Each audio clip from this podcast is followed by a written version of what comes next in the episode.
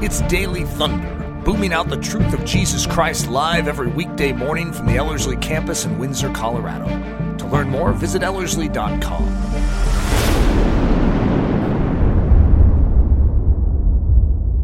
So this message is called No Compromise. is inspired by the book No Compromise, the life story of Keith Green by Melody Green. But basically this message is going to walk us through some spiritual lessons from Keith Green and from Leonard Ravenhill. These are two characters that became a little more well known in the time period that we're at with this series, kind of in that 70s, mid to late 70s time period even though their ministry, especially Leonard Ravenhill's, spanned beyond that one decade.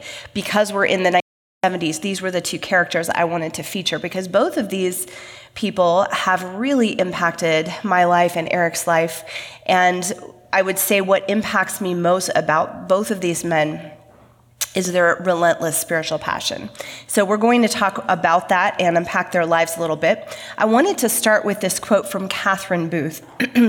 she was the co founder of the Salvation Army, and she wrote these words, I think it was in the 1800s. So, we're talking multiple generations before a lot of what we're going to be talking about today. But her words are so poignant and so applicable to what we're going through today, even in Christianity, that I wanted to start with her words When the church and the world can jog comfortably together, you may be sure there is something wrong. The world has not altered. Its spirit is exactly the same as it ever was. And if Christians were equally faithful and devoted to the Lord and separated from the world, living so that their lives were a reproof to all ungodliness, the world would hate them as much as it ever did very, very convicting words in light of a modern church that is always sort of pining after attention and favor and approval from the world. And this concept of the world and the church jogging comfortably together, don't we see that everywhere we look today in Christianity? And obviously, this has been a problem in previous generations as well for her to write those words way back then. 1 John 2:15 Do not love the world or the things in the world if anyone loves the world the love of the Father is not in him. Do we take those words seriously today? Are we pining after the things of this world? Are we setting our affections on the things of this world? Are we sort of always kind of letting our gaze drift over to what the world is doing? Because if we are, if we begin to love the world, he says here very plainly that the love of the Father is not in us. So when we talk about no compromise, the, the entire focus of this message is understanding this passionate purity that God wants to cultivate within us, where we have that single minded focus on Him and we're not trying to blur our Christianity with the things of this world. now, there are two different ways to go about that lifestyle of no compromise. One is a fleshly, legalistic way, but the other is true spiritual passion. And that's what both Keith Green and Leonard Ravenhill had, which is why I want to focus on them today. I want to share with you a story that maybe some of you have heard before. This happened to Eric and I before we had kids. It was when we were traveling and speaking in churches all around the country and even overseas. And we were seeing a lot of compromise in the church, but it didn't really hit home ever like it did this one night when we were in a green room, which is kind of a room they usually have for speakers or worship leaders or singers, kind of a, a, place to kind of regroup, get some water, go over your notes, whatever. It's like a prep room. And we were about to speak at this big mega church, and we were in the green room right before the service started. And the other people that were in the green room were the worship team. They were going to open this mega church service. And I was sitting in there, don't remember sipping my water, looking over my notes, I don't remember what. But this group of worship leaders, they were in there and they were just bantering about worldly things for about 30 minutes. They were joking about these things they had seen on Saturday Night Live and these hilarious jokes that they had seen on the show and they were talking about these latest blockbuster movies and they were they were using a lot of just crude humor and really taking delight in these really perverse things that were in the culture. And they were joking and laughing and taking it lightly and just reveling really in kind of all the popular worldly entertainment at that time. And then after a long time of doing this, this kind of secular worldly banter and repeating all these jokes from these shows and stuff, the pastor walked in and he said, Okay, guys, we're starting in one minute. Let's gather, let's pray. So they huddle up, they do this little prayer, and then they go out on stage. One minute later, after, after engaging in this really worldly banter, just talking all about these movies and shows and laughing at all these jokes, and then they're on stage one minute later with their hands raised to heaven and just worshiping and singing their hearts out. And it was just so jarring to me to see that kind of like hypocrisy. Like they just turned on a dime. They go from worldly to spiritual like that. And it didn't feel real to me. I thought, how can they be worshiping and loving and delighting in the things of this culture and then just switch and be worshiping and delighting in the things of heaven? And it really grieved me. But as I began to think about it more deeply, I began to recognize that I actually had a lot of that same hypocrisy in my own life. At that time, I didn't really have clear boundaries between my walk with Christ and my involvement in the things of this world. I've shared in other messages how when Eric and I were in ministry and we were traveling all the time, we were exhausted. We didn't understand how to tap into the supernatural enabling grace of God to do what was impossible in our own strength. So, in order to refuel, we would always go to these means of worldly entertainment and we'd binge watch shows or go to whatever movie theater was nearby and just watch these movies just to kind of get our mind off of the stress and the exhaustion. And because of that, a lot of worldliness had crept into my life. Even though I was a Christian leader, I was traveling, speaking, proclaiming truth. A lot was happening through our ministry. Behind the scenes, I would say that my spiritual fire was beginning to dwindle because I was becoming preoccupied with cultural things, the things of this world.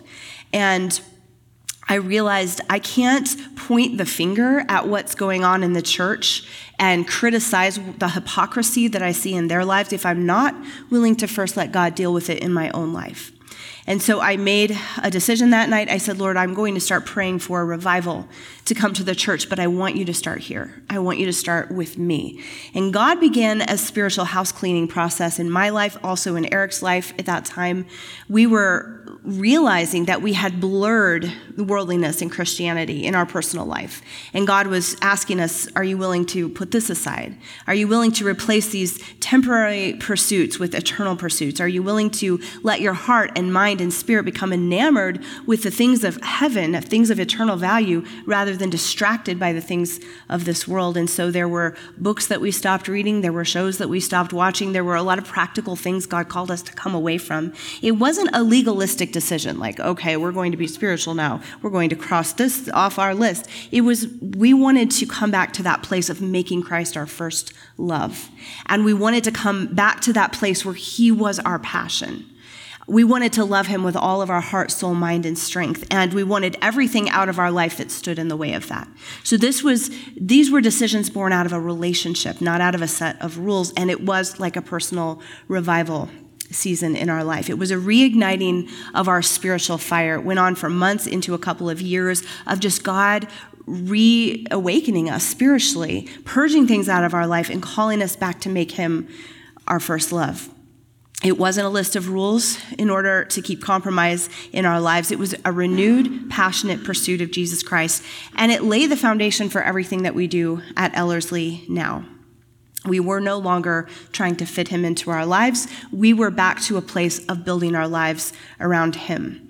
And yes, we gave up some of the entertainment things that we had leaned on for distraction, but we exchanged a counterfeit for something real. When we sat in the presence of God and we began to lay our cares before Him and worship Him and pray to Him and wrestle in prayer for these things, we were, for, for victory in our life and in other people's lives, we were revived and renewed and refreshed in a way that we never had been when we were binge watching something or just kind of doing whatever was popular in the culture to do. And we began to realize this is the real thing. We've been settling for a counterfeit. And there were two Christians, as I mentioned earlier, who became well known in the 70s, who both had this kind of passion for true revival on the personal level and the corporate level in the church. They had a passion for radical devotion to Jesus Christ. And both of them were grieved by the compromise that they witnessed in the church. The same way I was grieved that day sitting in the green room and seeing what I saw with that worship team. They had both been in many versions of their own green rooms, throughout their years in ministry, and they saw similar things to what I saw that night. And their personal calling, each of them, was to call the church to a higher standard. Not give them a list of rules to follow, but to call them into that passionate devotion to Jesus Christ, where they are no longer pining after the things of the world because they're pining after Jesus. And you can't have it both ways. You can't love the things of the world and love Jesus with all your heart. And that was their message going after Jesus with all of your heart, soul, mind, and strength. And when you go after Jesus with all your heart, soul, mind, and strength, you don't have to make yourself a list of legalistic rules to follow to keep yourself on the straight and narrow. It's the natural outflow of a life that is truly built around Christ, of someone who is truly in love with Jesus. These things don't matter to you anymore. They just, they pale in comparison to who he is. And as I've said in some of my other messages, there's that story about C.T. Studd's father. C.T. Studd was this wealthy young man, a cricket player in England, and his father was into like plays and parties and theater and all the popular things of the time. He was kind of like this English gentleman, and he was converted by the teaching of D.L. Moody. And when he gave his life to Christ, he went to Moody and he said, Do I have to give up like playing cards and going to parties and going to theater and doing all these fun things? And D.L. Moody said, it's not necessarily that all of those things are wrong, but when you really go after Jesus and you really fall in love with him, those things won't matter to you at all. You are going to be so passionate about Christ that the only thing that's really going to move you and motivate you, the only thing you're really going to care about is knowing him and making him known. And that's exactly what happened to C.T. Studd's father, and that's what happened to C.T. Studd. Gave up his cricket playing and his wealth to go pour out his life on the mission field because of that passion for Christ not out of legalism. So let's look at these two men. Keith Green was a fiery, passionate young Christian musician who had an amazing ministry, mostly through the 70s, through his music, and died in a plane crash tragically in 1982 along with two of his young children. But his passionate music and his testimony still impacts the world and the church today. And then Leonard Ravenhill, who was an evangelist and a preacher who drew large crowds, especially during the Second World War. Many of his converts in both England and America devoted themselves to Christian ministry and world evangelism. And by the time Keith Green met him in the 70s. He was the seasoned veteran prayer warrior and evangelist. One of the things that I appreciate about both of these men is that they're passionate for their passion for living without compromise came from a genuine passion for, for Jesus Christ, an on fire personal relationship with Him. A lot of us have seen the abuse of legalism in the church today and well meaning Christians trying to rid compromise out of their lives through human effort. And it makes us want to swing in the opposite direction. We need to remember this key truth true holy living can only come from true spiritual passion. You cannot conjure up real holy living by rules or human effort or stiff legalism. You can't do that. That it, you might look holy on the outside, but that's not holiness on the inside. It can only come from true spiritual passion. And that is something that both Keith Green and Leonard Raven had in droves. That is why their spiritual fire was so contagious. Leonard Ravenhill used to say, There's nothing more attractive than fire. You know, if you have a fire blazing on a dark, cold night, light. Everyone is just drawn by its light and its warmth. And he said, when you live that way in your Christian life, people will be drawn in the same way. Let's unpack Keith Green first for a few minutes. We have his photo here. Uh, he was definitely classic 70s, big hair, you know, pointy collar, the whole bit.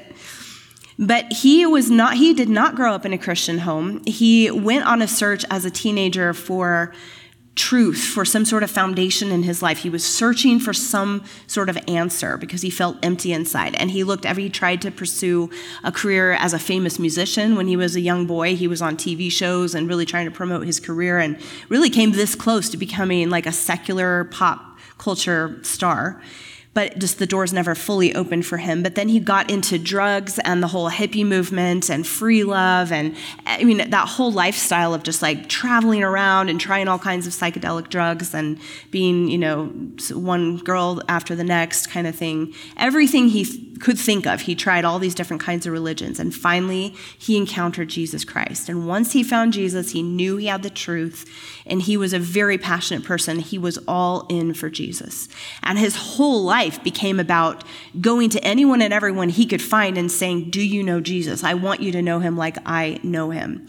And yet, as he continued just sharing the gospel everywhere he went, along with his wife, Melody, he became confused by the compromise he saw in the church because he couldn't understand why people who had found the truth, he had searched his whole life, tried all of these things, and finally found it. And he thought, if we finally have the truth here, why would we be apathetic and allow compromise to rule our lives? Why wouldn't we take this seriously? Why wouldn't we make our whole lives about knowing Jesus and making him known?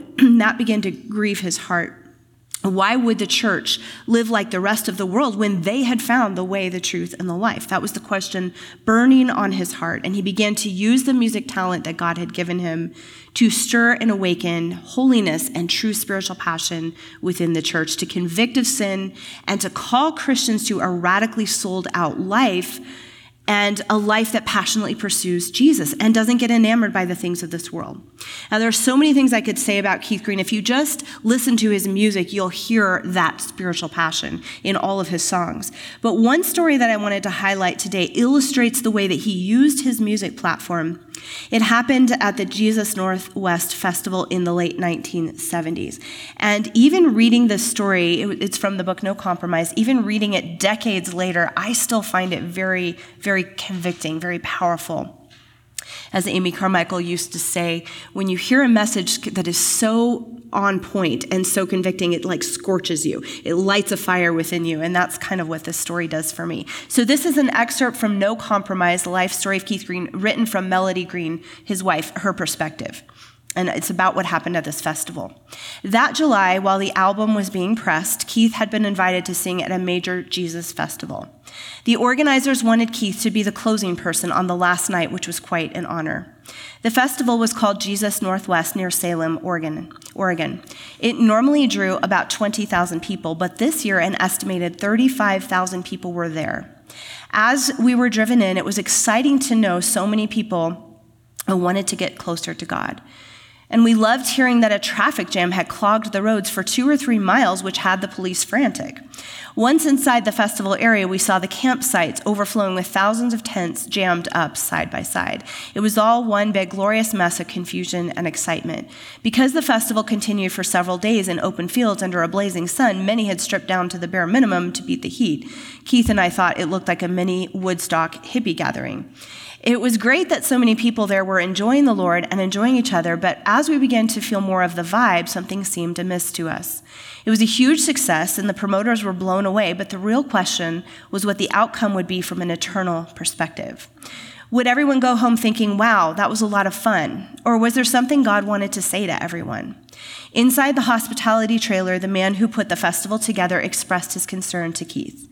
We have success in numbers, but I'm not sure what's happening in the spirit. On the last evening of the event, several of us gathered in the little trailer to pray before, Keith, before Keith's turn to go on stage and close the evening. Our friend Winkie Pratney, who lived in East Texas, was there with his wife Faye and son Billy. Winkie, I don't know where the name came from, Winkie, uh, had been one of the main speakers and had stayed on to be a support to Keith. By now, Keith and Winkie had developed such a close friendship that Winkie was like an older brother and mentor to Keith. But just now, both Winkie and Keith were troubled not about what happened at the festival, but what had not happened. We'd all heard the emphasis of the festival had been on music, lots of it and loud. There were some speakers too, but hardly anyone had given a challenge for change or commitment. The place was packed, but some were saying there had been no real move of God, that it was just one big party. Keith and Winkie felt strongly that if nothing happened, it was a waste of a festival. There was a piano in the trailer, and Keith crawled under it to get alone with God and pray. That was something he was known for at his concerts or before his concert. He wanted to get alone with God and prepare so he would crawl under the piano to pray. That was a signature thing that he did. He'd be closing out the festival in just a few minutes. From where I was praying, I could hear Keith softly crying. There was a tentative knock at the trailer door. Someone summoned Winkie outside to see a young blonde girl who had asked to speak with him. She had tears in her eyes. Winkie recognized her from the Youth with a Mission booth there at the festival. She was timid, but at the same time, she had a gentle boldness as she spoke. Excuse me, but I felt a little grieved during this festival because it doesn't seem like God has been given a chance to speak what's on his heart. There's been no breakthrough. We've had counseling tents and prayer meetings, but nobody from the stage has said anything about getting right with God. She looked shyly at Winkie and pressed a folded piece of paper into his hand, saying, I don't know if you can give this to any of the leaders, but I was praying, and well, I really felt like God gave me this scripture. While Winkie was outside, I looked over at Keith. I could hear loud weeping and choking sobs coming out from under the piano. In between sobbing, Keith prayed out loud, Oh God, what do you want me to say? What do you want me to do? When Winkie walked back inside the trailer, he was reading from a small piece of paper in his hand. At the same moment, Keith's head popped out from under the piano and he said, Winkie, isn't there a scripture somewhere about festivals? Winkie looked up from the paper in shock. Yes, he said, I just happened to have one. A young girl just gave it to me. When Keith read the slip of paper, his mouth dropped open. A few minutes later, he carried it out on stage with him. When Keith walked into the spotlight, the crowd burst into a prolonged roar of applause, whistles, and cheers. Keith sat at the piano and adjusted the microphone, waiting for things to settle down a bit. Then he turned to the crowd and, still wiping a few tears away, started talking. Have you ever felt the Lord was sad? Most people think, no, no, the Lord's always happy. Well, tonight I was praying and I kind of felt the Lord inside of me weeping, so I started to cry.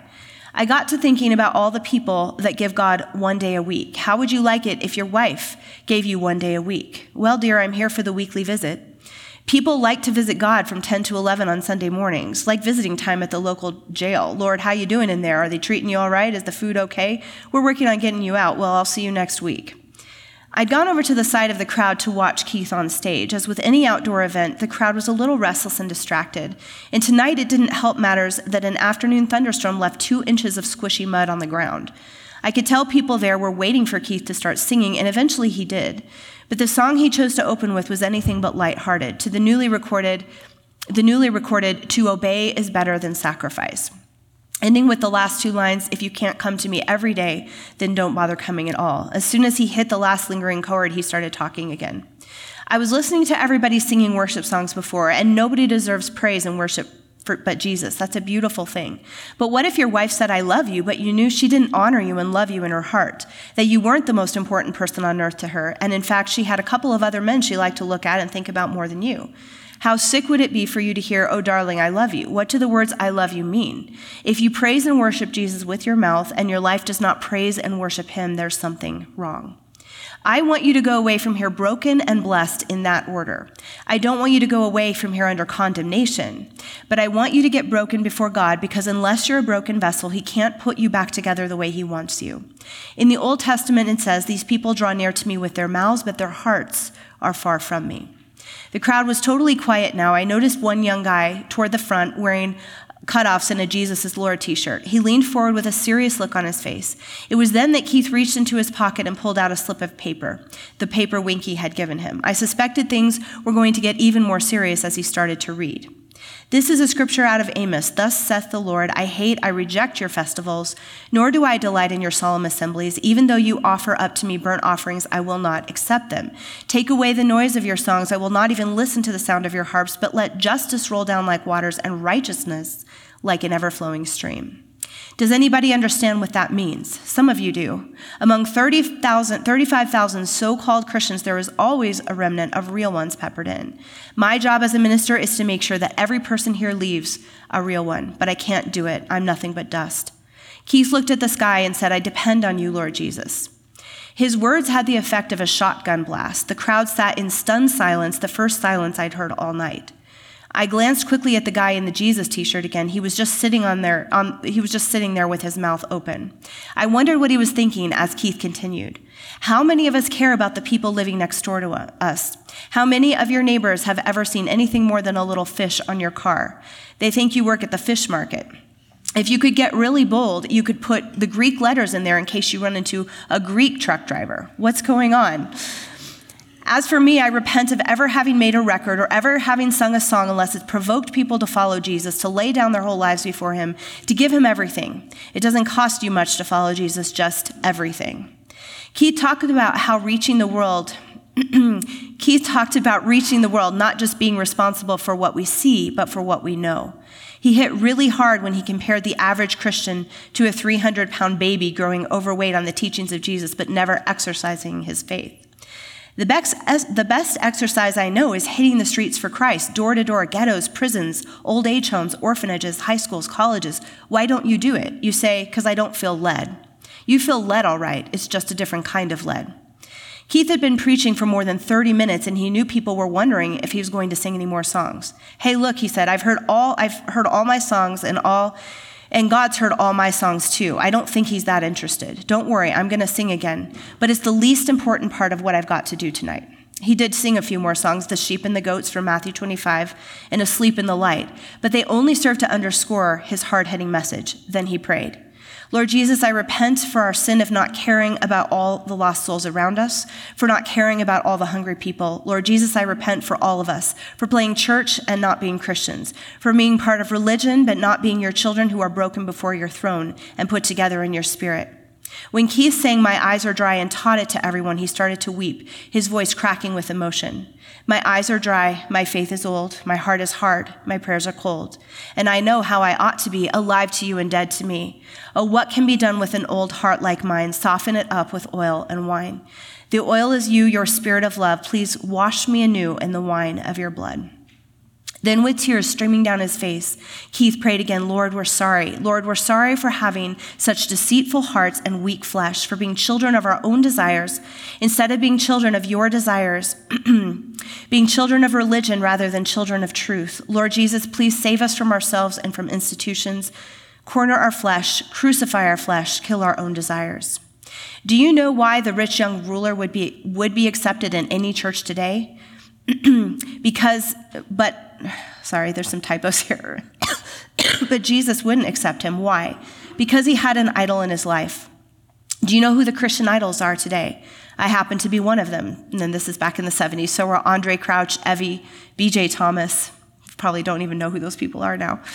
You can even idolize your pastors. They don't want to be idolized. They never asked you for it. But remember that applause you gave me when I walked out?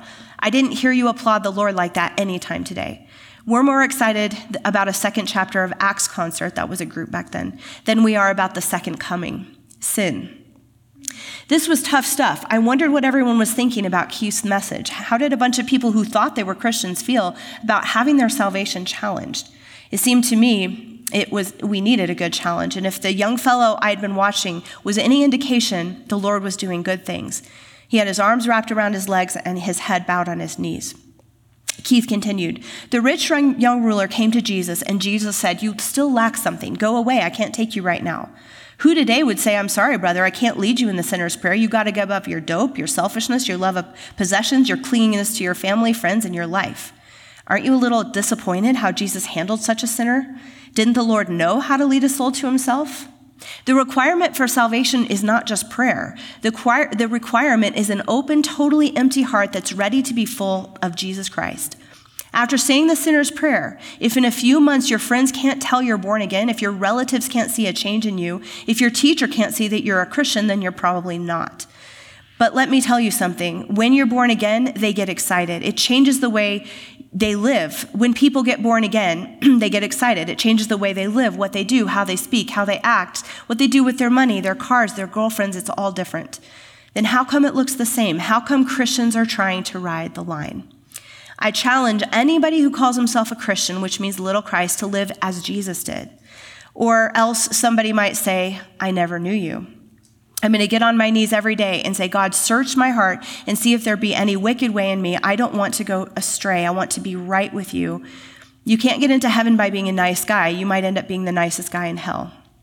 Finally, Keith gave a challenge to everyone in the audience, first to the people who had never given their lives to Christ, and then to people who consider themselves Christians but had never given Jesus every hope, dream, possession, every friend, and every loved one.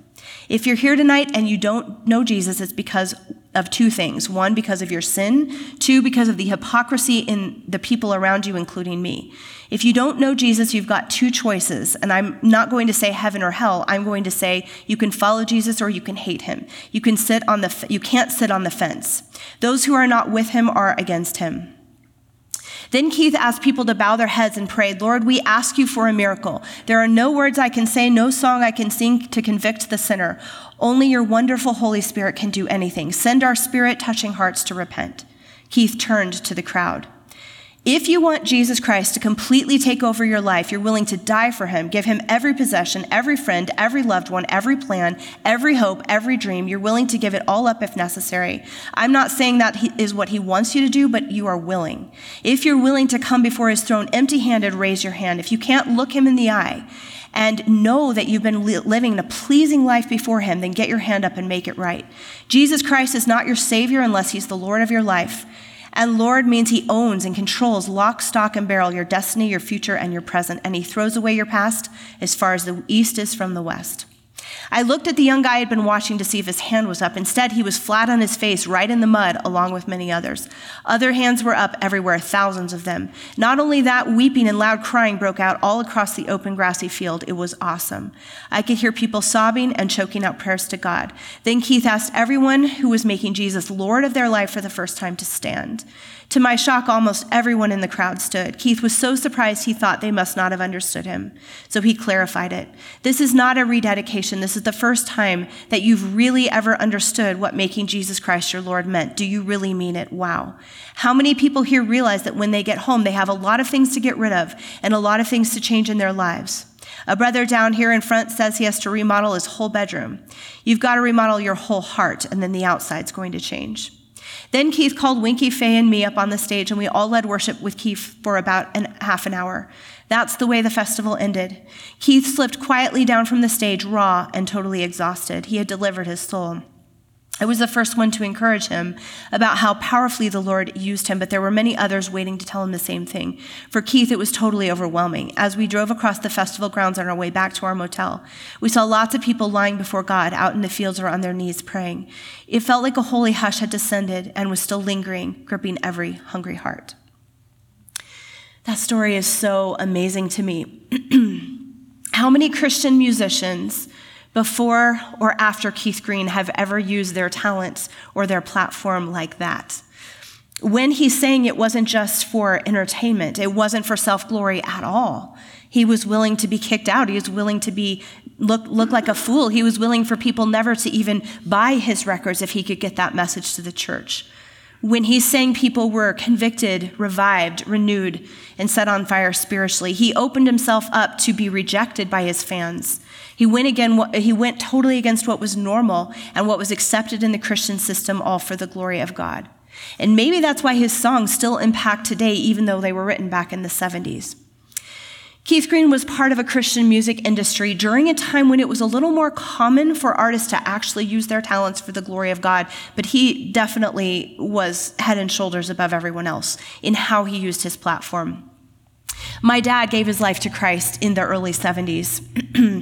and music, even though he's not musical, music was a very big part of his early walk with Christ. Those, those songs from Keith Green and other artists like Evie in second chapter of Acts and Dallas Holm and these, these ones that were coming on the scene in the 70s, a lot of them really had a genuine passion for Christ. There was a genuine movement of God happening among Christian artists back then.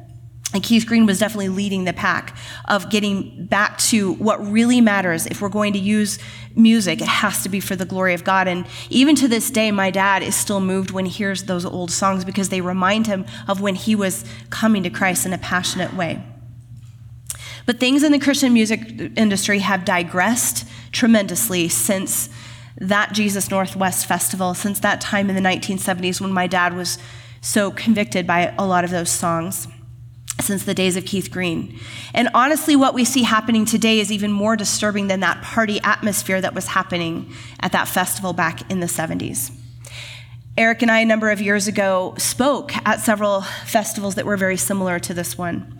Hundreds of thousands of people out in the hot sun with their tents, one big Christian party, and they brought in a few speakers. It was mostly about music. We were the token speakers at many of them. I remember one of these festivals being again in the green room and getting ready to go out and speak. But before we were going to speak, there were some artists that were going to perform. And the only way to really be ready to where, where we needed to go was to sit in the green room until they were done performing and then go out on stage. One of the groups that performed before us was a group of young men, and it was kind of a boy band. This was back in the time when boy bands were super popular in the world. So some of you are way too young to even remember back then, but it was like the uh, Backstreet Boys and those kind of groups. And it was like the Christian music industry would look at whatever was popular in the world and make the Christian version of it. We still do that today. But back then, this was what was happening. And they had the Christian boy band. I can't remember their name but they were very much like the Backstreet Boy kind of vibe. And they were out there in front of a crowd of about 150,000 people. Festivals have grown since the days of Keith Green. And in the first probably 10 rows were all teenage girls, so 10, you know, thousands of teenage girls. And these were young guys in their late teens, early 20s, and they were singing and dancing on the stage, and they were playing to the crowd, and it was not worshipful. It was very showy, it was very self glorifying and a little bit sensual. And then, of course, it's in the middle of the day and it's in the summer and it's very hot and they're sweating because they're dancing up on the stage. And they had put these towels down by the monitors on the stage for the artists if they got too hot. So they got these towels, they wiped off their sweaty faces, and then guess what they did? They threw their sweaty towels to the crowd of screaming teenage girls who fought over them. Keith was talking about idols. Well, this was idol worship, and we were watching it. Across the, the stage at this festival, the organizers had hung a banner that said, A tribute to our Creator. But every artist that we saw perform on that stage was not giving a tribute to the Creator, they were giving a tribute to the creation. Another festival we went to, we were in a green room again getting ready to speak. And we met a man who had been a very famous Christian singer in the 70s and 80s. Now he was a Christian music producer. He was the president of the largest Christian record label in the country at that time. And we looked at him and didn't know who he was because he looked like a homeless guy. He was like this kind of sad, droopy, sloppy, depressed guy and unshaven, unkempt, and Eric felt sorry for him. He's like this wealthy guy, like this huge influencer in the Christian music industry, but that's kind of how he, the vibe that he gave off. And Eric went over to talk to him because he felt sorry for him, thinking, you know, he's got to be like a janitor person or something that's in here, and found out who he was. I came over to talk, and we started asking about what we were seeing on stage and these artists, these young kids who were very self glorifying and how so much of it seemed about human idol worship. We had been in tents next to some of these artists at this festival, and people would line up to get their pictures signed. And these guys from these bands, these Christian bands, would have their sunglasses on under these tents, and they'd have their 8 by 10 glossies where they're standing there all cool with these poses, and they'd sign their name. They wouldn't even talk to the people, they'd just hand out their picture. And people would line up for hours in the hot sun to get that. And so we talked to this music producer about it, and he said, You know, it's really sad because a lot of these young artists, they don't care anything about ministry or sharing the gospel. They just want to be on stage, and they don't care if a secular company signed them, they'd go sing in bars and at secular concerts. We sign them, they sing at these festivals, they just want to be on stage. But you know, in the end, this is a business, and we have to make money, and these are the people that the crowds draw, the crowds listen to, and these are the people that we can sell their records, and we have to make money to keep going, so we just sign them anyway even though we know their heart is not for ministry. Some of them aren't even really Christians. That was very sad to us. We've been at, at music events and Christian events where Christian artists will have a whole entourage. They'll wear their sunglasses indoors. They'll have their little, one girl who's a very popular singer has her little poodle, her sunglasses, like five entourage behind her, and they walk around and they get treated like celebrities. We've seen this over and over and over again.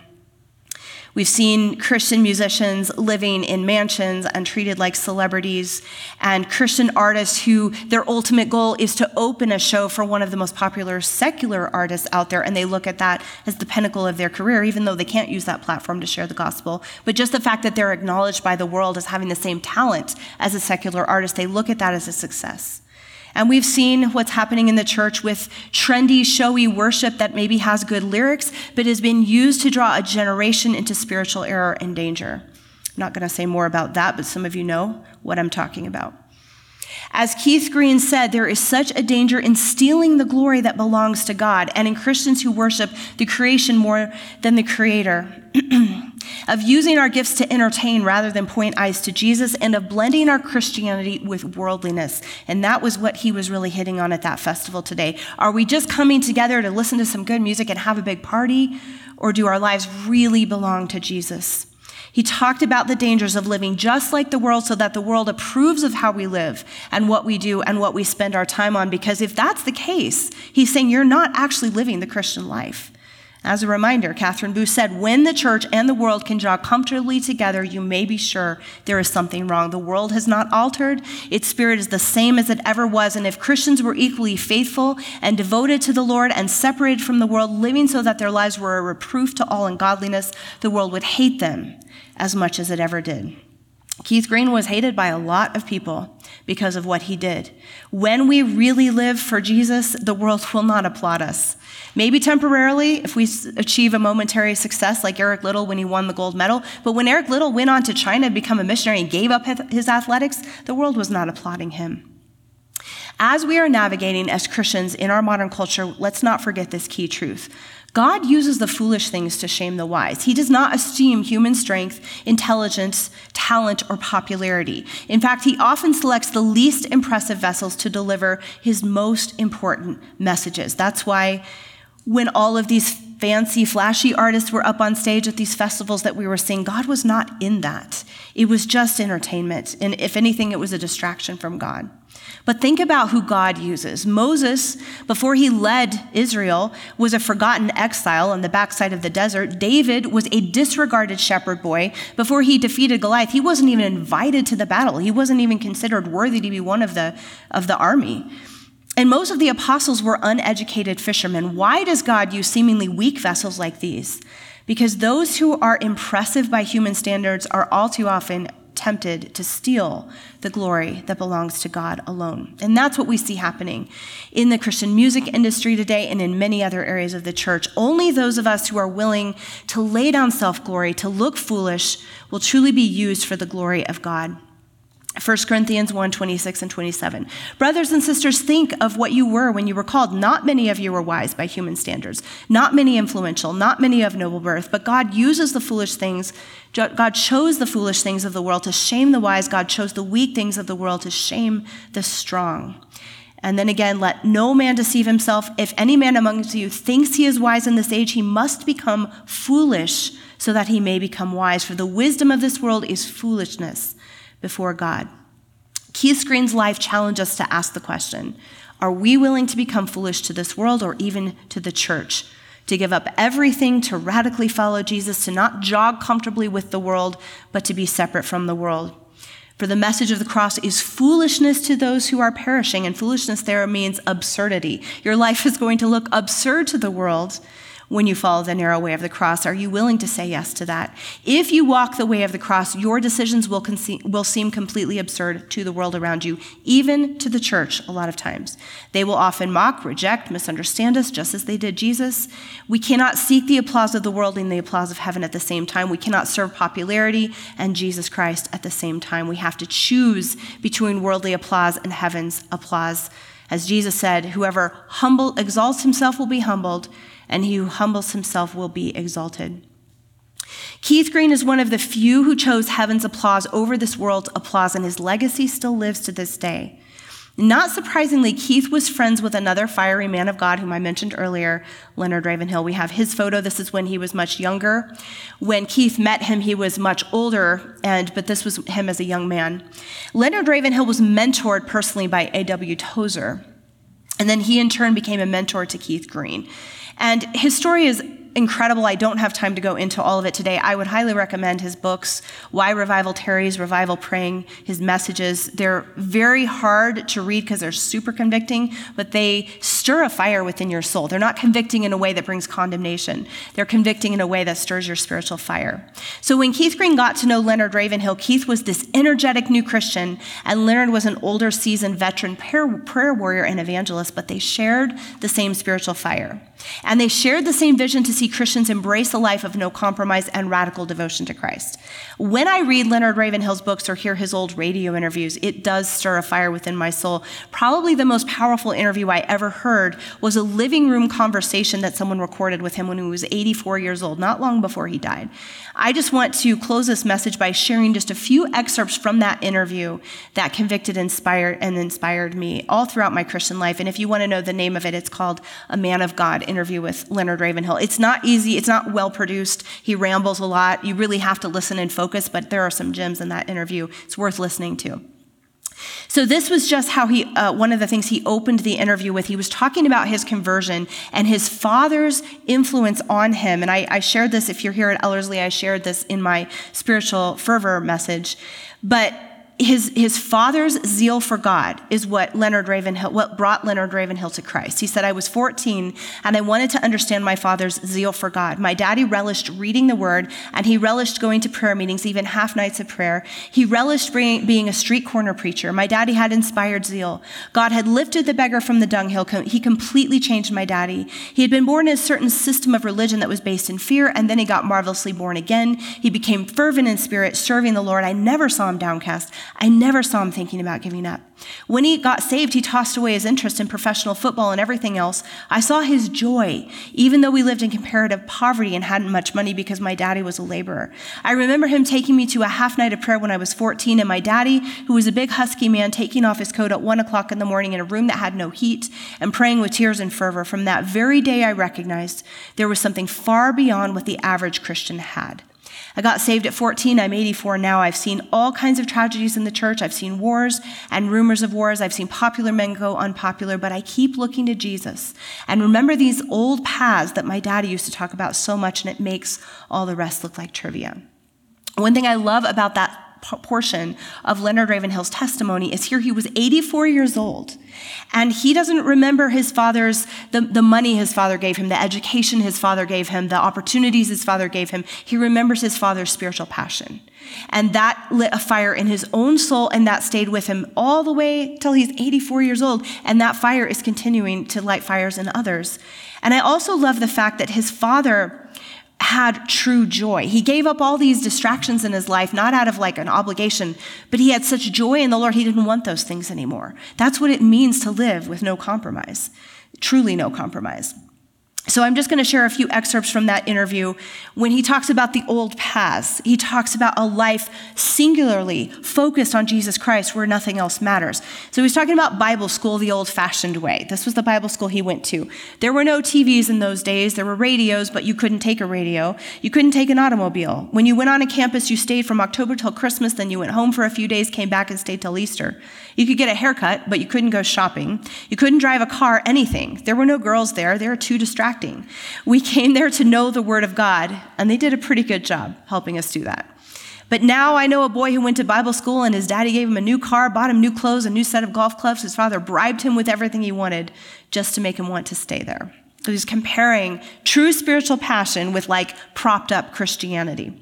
He talked about evangelism. Now, there's so much, there's so much treasure in this interview. I'm just highlighting a few things, but you really need to hear the whole thing. He's talking about evangelism. And this I thought was so convicting and so powerful about how we as Christians win souls to Christ. He says we have to get them back to the gospel. The biggest hindrance to revival today is modern day evangelism.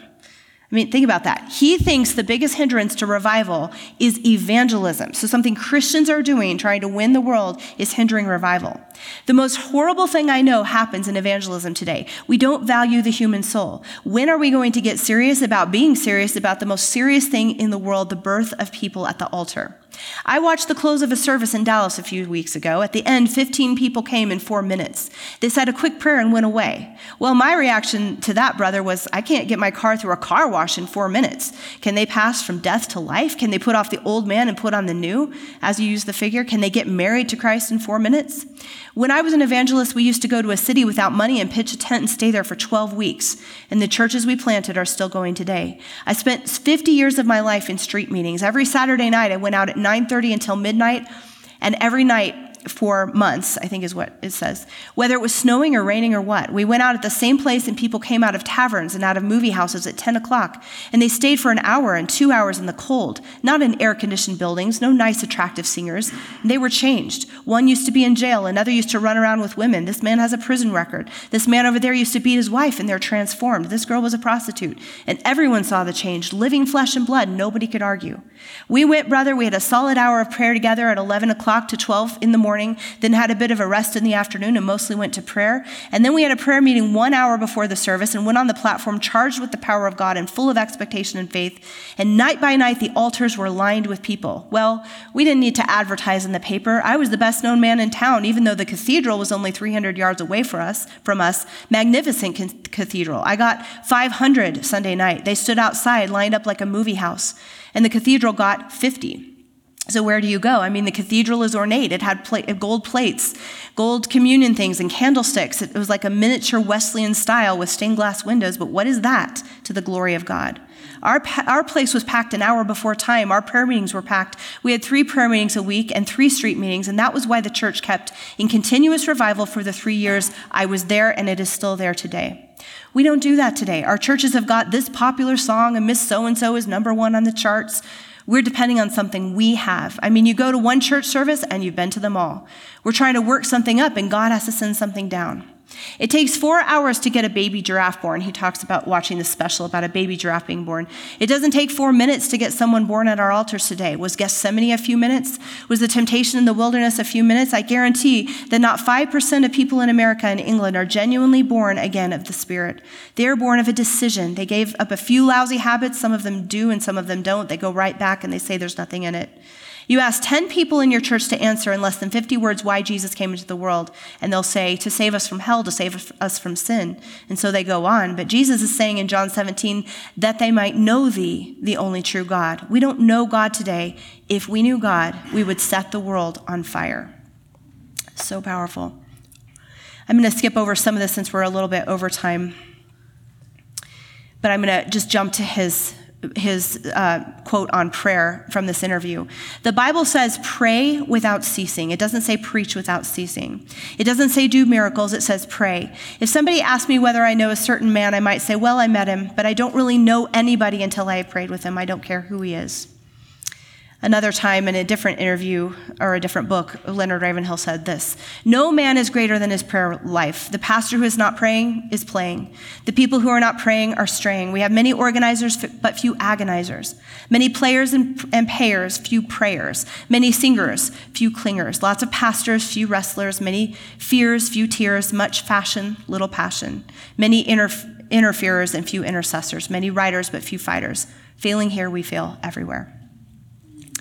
I am going to go back actually because this is just too good. It's, it's about missionaries. If you can skip back in my keynote, I decided I didn't want to skip this part. It's, it's short. But he's talking about Jackie Pullinger and Amy Carmichael, true missionaries who go giving everything. So he says, he's talking about Jackie Pullinger who went to the walled city of Hong Kong for most of her life, a, a place even law enforcement wouldn't go. He said, Do you know Jackie Pullinger? Well, she was here to see me. And I mean, she goes, she is with God until 10 o'clock at night. She goes to the gutters, she goes to the outcasts, she goes to the prostitutes, she goes to men who have smoked opium for 50 years, she goes to women that have been prostitutes for 40 years. You've got to have the gospel to do that. You can't give a mental flip to those people. She stays with them until they are born again of the Spirit of God. That's one of the most amazing works in the world, as far as I'm concerned. But where are the people who will do that today? What about Amy Carmichael? You know, she wrote, Give me a love that leads the way, a faith that nothing can dismay, a hope that no disappointments tire, a passion that will burn like fire. Let me not sink to be a clod, make me thy fuel, O flame of God. That's one of Amy Carmichael's poems. That woman didn't weigh over 100 pounds. She never married. She took a one way ticket to the mission field. Missionaries who go now, there's plenty of money now. Their church says, Oh, we'd love to have you come back for Christmas and Thanksgiving. Do come back. So they break up and come back. They go back and forth. They run to and fro. They, fro. they have to go with their camera. They have to go with their load of stuff. You don't find the old fashioned missionaries going like they used to. Jackie went on a single ticket to Hong Kong when she was 19. She's 44 now. She's still there. She shed a million tears, but she's had some of the greatest characters, infamous characters, saved there. So he's comparing what he calls the old past when it comes to Bible school, evangelism, mission work, prayer.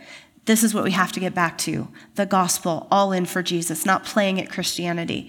And every one of his messages and books bring us back to that truth. So I just want to close with a few final thoughts here. How can we avoid mediocre Christianity? How can we avoid this apathy that so quickly takes a hold of our churches and our personal lives? We have to stop waffling between the world and the cross. We have to stop jogging comfortably along with the world. A lot of us want to embrace Christianity only so far as it does not threaten our comforts or our popularity. It's easy to want to join a Christian movement or a church or something for the social dynamic of it or just being a part of something. But true set apartness means clinging to the cross and lifting it high for the world to see. It means living in such a way that leaves no questions as to where our true loyalties lie. When people observe our lives, they should live, see us living unashamedly, embracing the cross, and our lives that boldly say, I'm with Jesus. what will really change the world today? Back in Keith Green Day, Keith Green's day, they thought, you know, big movements and festivals and big, you know, loud music, that's going to make an impact. But it was only somebody like Keith who was willing to say what needed to be said and look like a fool to say it that made any kind of lasting change. There's a modern mindset that we have in the church that says we need to be like the world, appeal to the world in order to reach it. And I've, we see that everywhere in Christianity today. I remember speaking at a women's event and sharing about radically coming away with Jesus. And the woman who was leading it said, You're being too extreme. I don't want these women to think that they can't, you know, do all the same things that the rest of the world is doing because then nobody, they'll never have a witness for Christ if they live like an island unto themselves. And she thought it was too extreme. But what did Jesus say? If the world hates you, you know that it hated me before it hated you. If you were of the world, the world would love its own. Yet because you are not of the world, but I chose you out of the world, therefore the world hates you. So think about that. Jesus is saying the world is going to hate us when we follow that narrow way of the cross. He also says, that we are to reach the world, be salt and light in this world, go into the world and make all disciples. So it's obviously the two can go together, being hated by the world and impacting the world. But we have it backwards. We think, well, the only way to impact the world is to be loved by the world, to be liked by the world, to be applauded by the world. Here's the key truth true Christianity will influence the world but it will never be applauded by the world. True Christianity has always been and always will be offensive to the culture, and it's only when we no longer care what we look like to this world that we can truly impact them for Jesus Christ. Being set apart is not a hamper to our Christian witness, being set apart is our Christian witness. We need to have a shift of focus. Churches often assume that the world is rejecting Christianity today because we aren't enough like the culture. So a lot of churches hire marketing companies to help the church become more culturally relevant. But the world isn't rejecting Christianity because we aren't enough like the culture. It's rejecting Christianity because we are too much like the culture. There is often nothing different about our lives, nothing that proves we found something bigger to live for than temporary pleasure, nothing that says we have found something worth dying for. But that is what Keith Green and Leonard Ravenhill did. They had found something worth dying for, and that's the message that their life proclaimed. As Leonard Ravenhill said, when we really know God, we will set the world on fire. The best way to respond to a message like this, to Keith Green's fiery words, to Leonard Ravenhill's fiery conviction, is not with condemnation when we recognize, wow, God's calling me to something more. It's with surrender. Okay, Lord, I give everything to you. Work through me. Take my life and let it be consecrated unto thee. So may the examples of these two men cause us to make a statement within our own souls Lord, send a revival and let it begin with me. Let's pray. Lord, we thank you so much for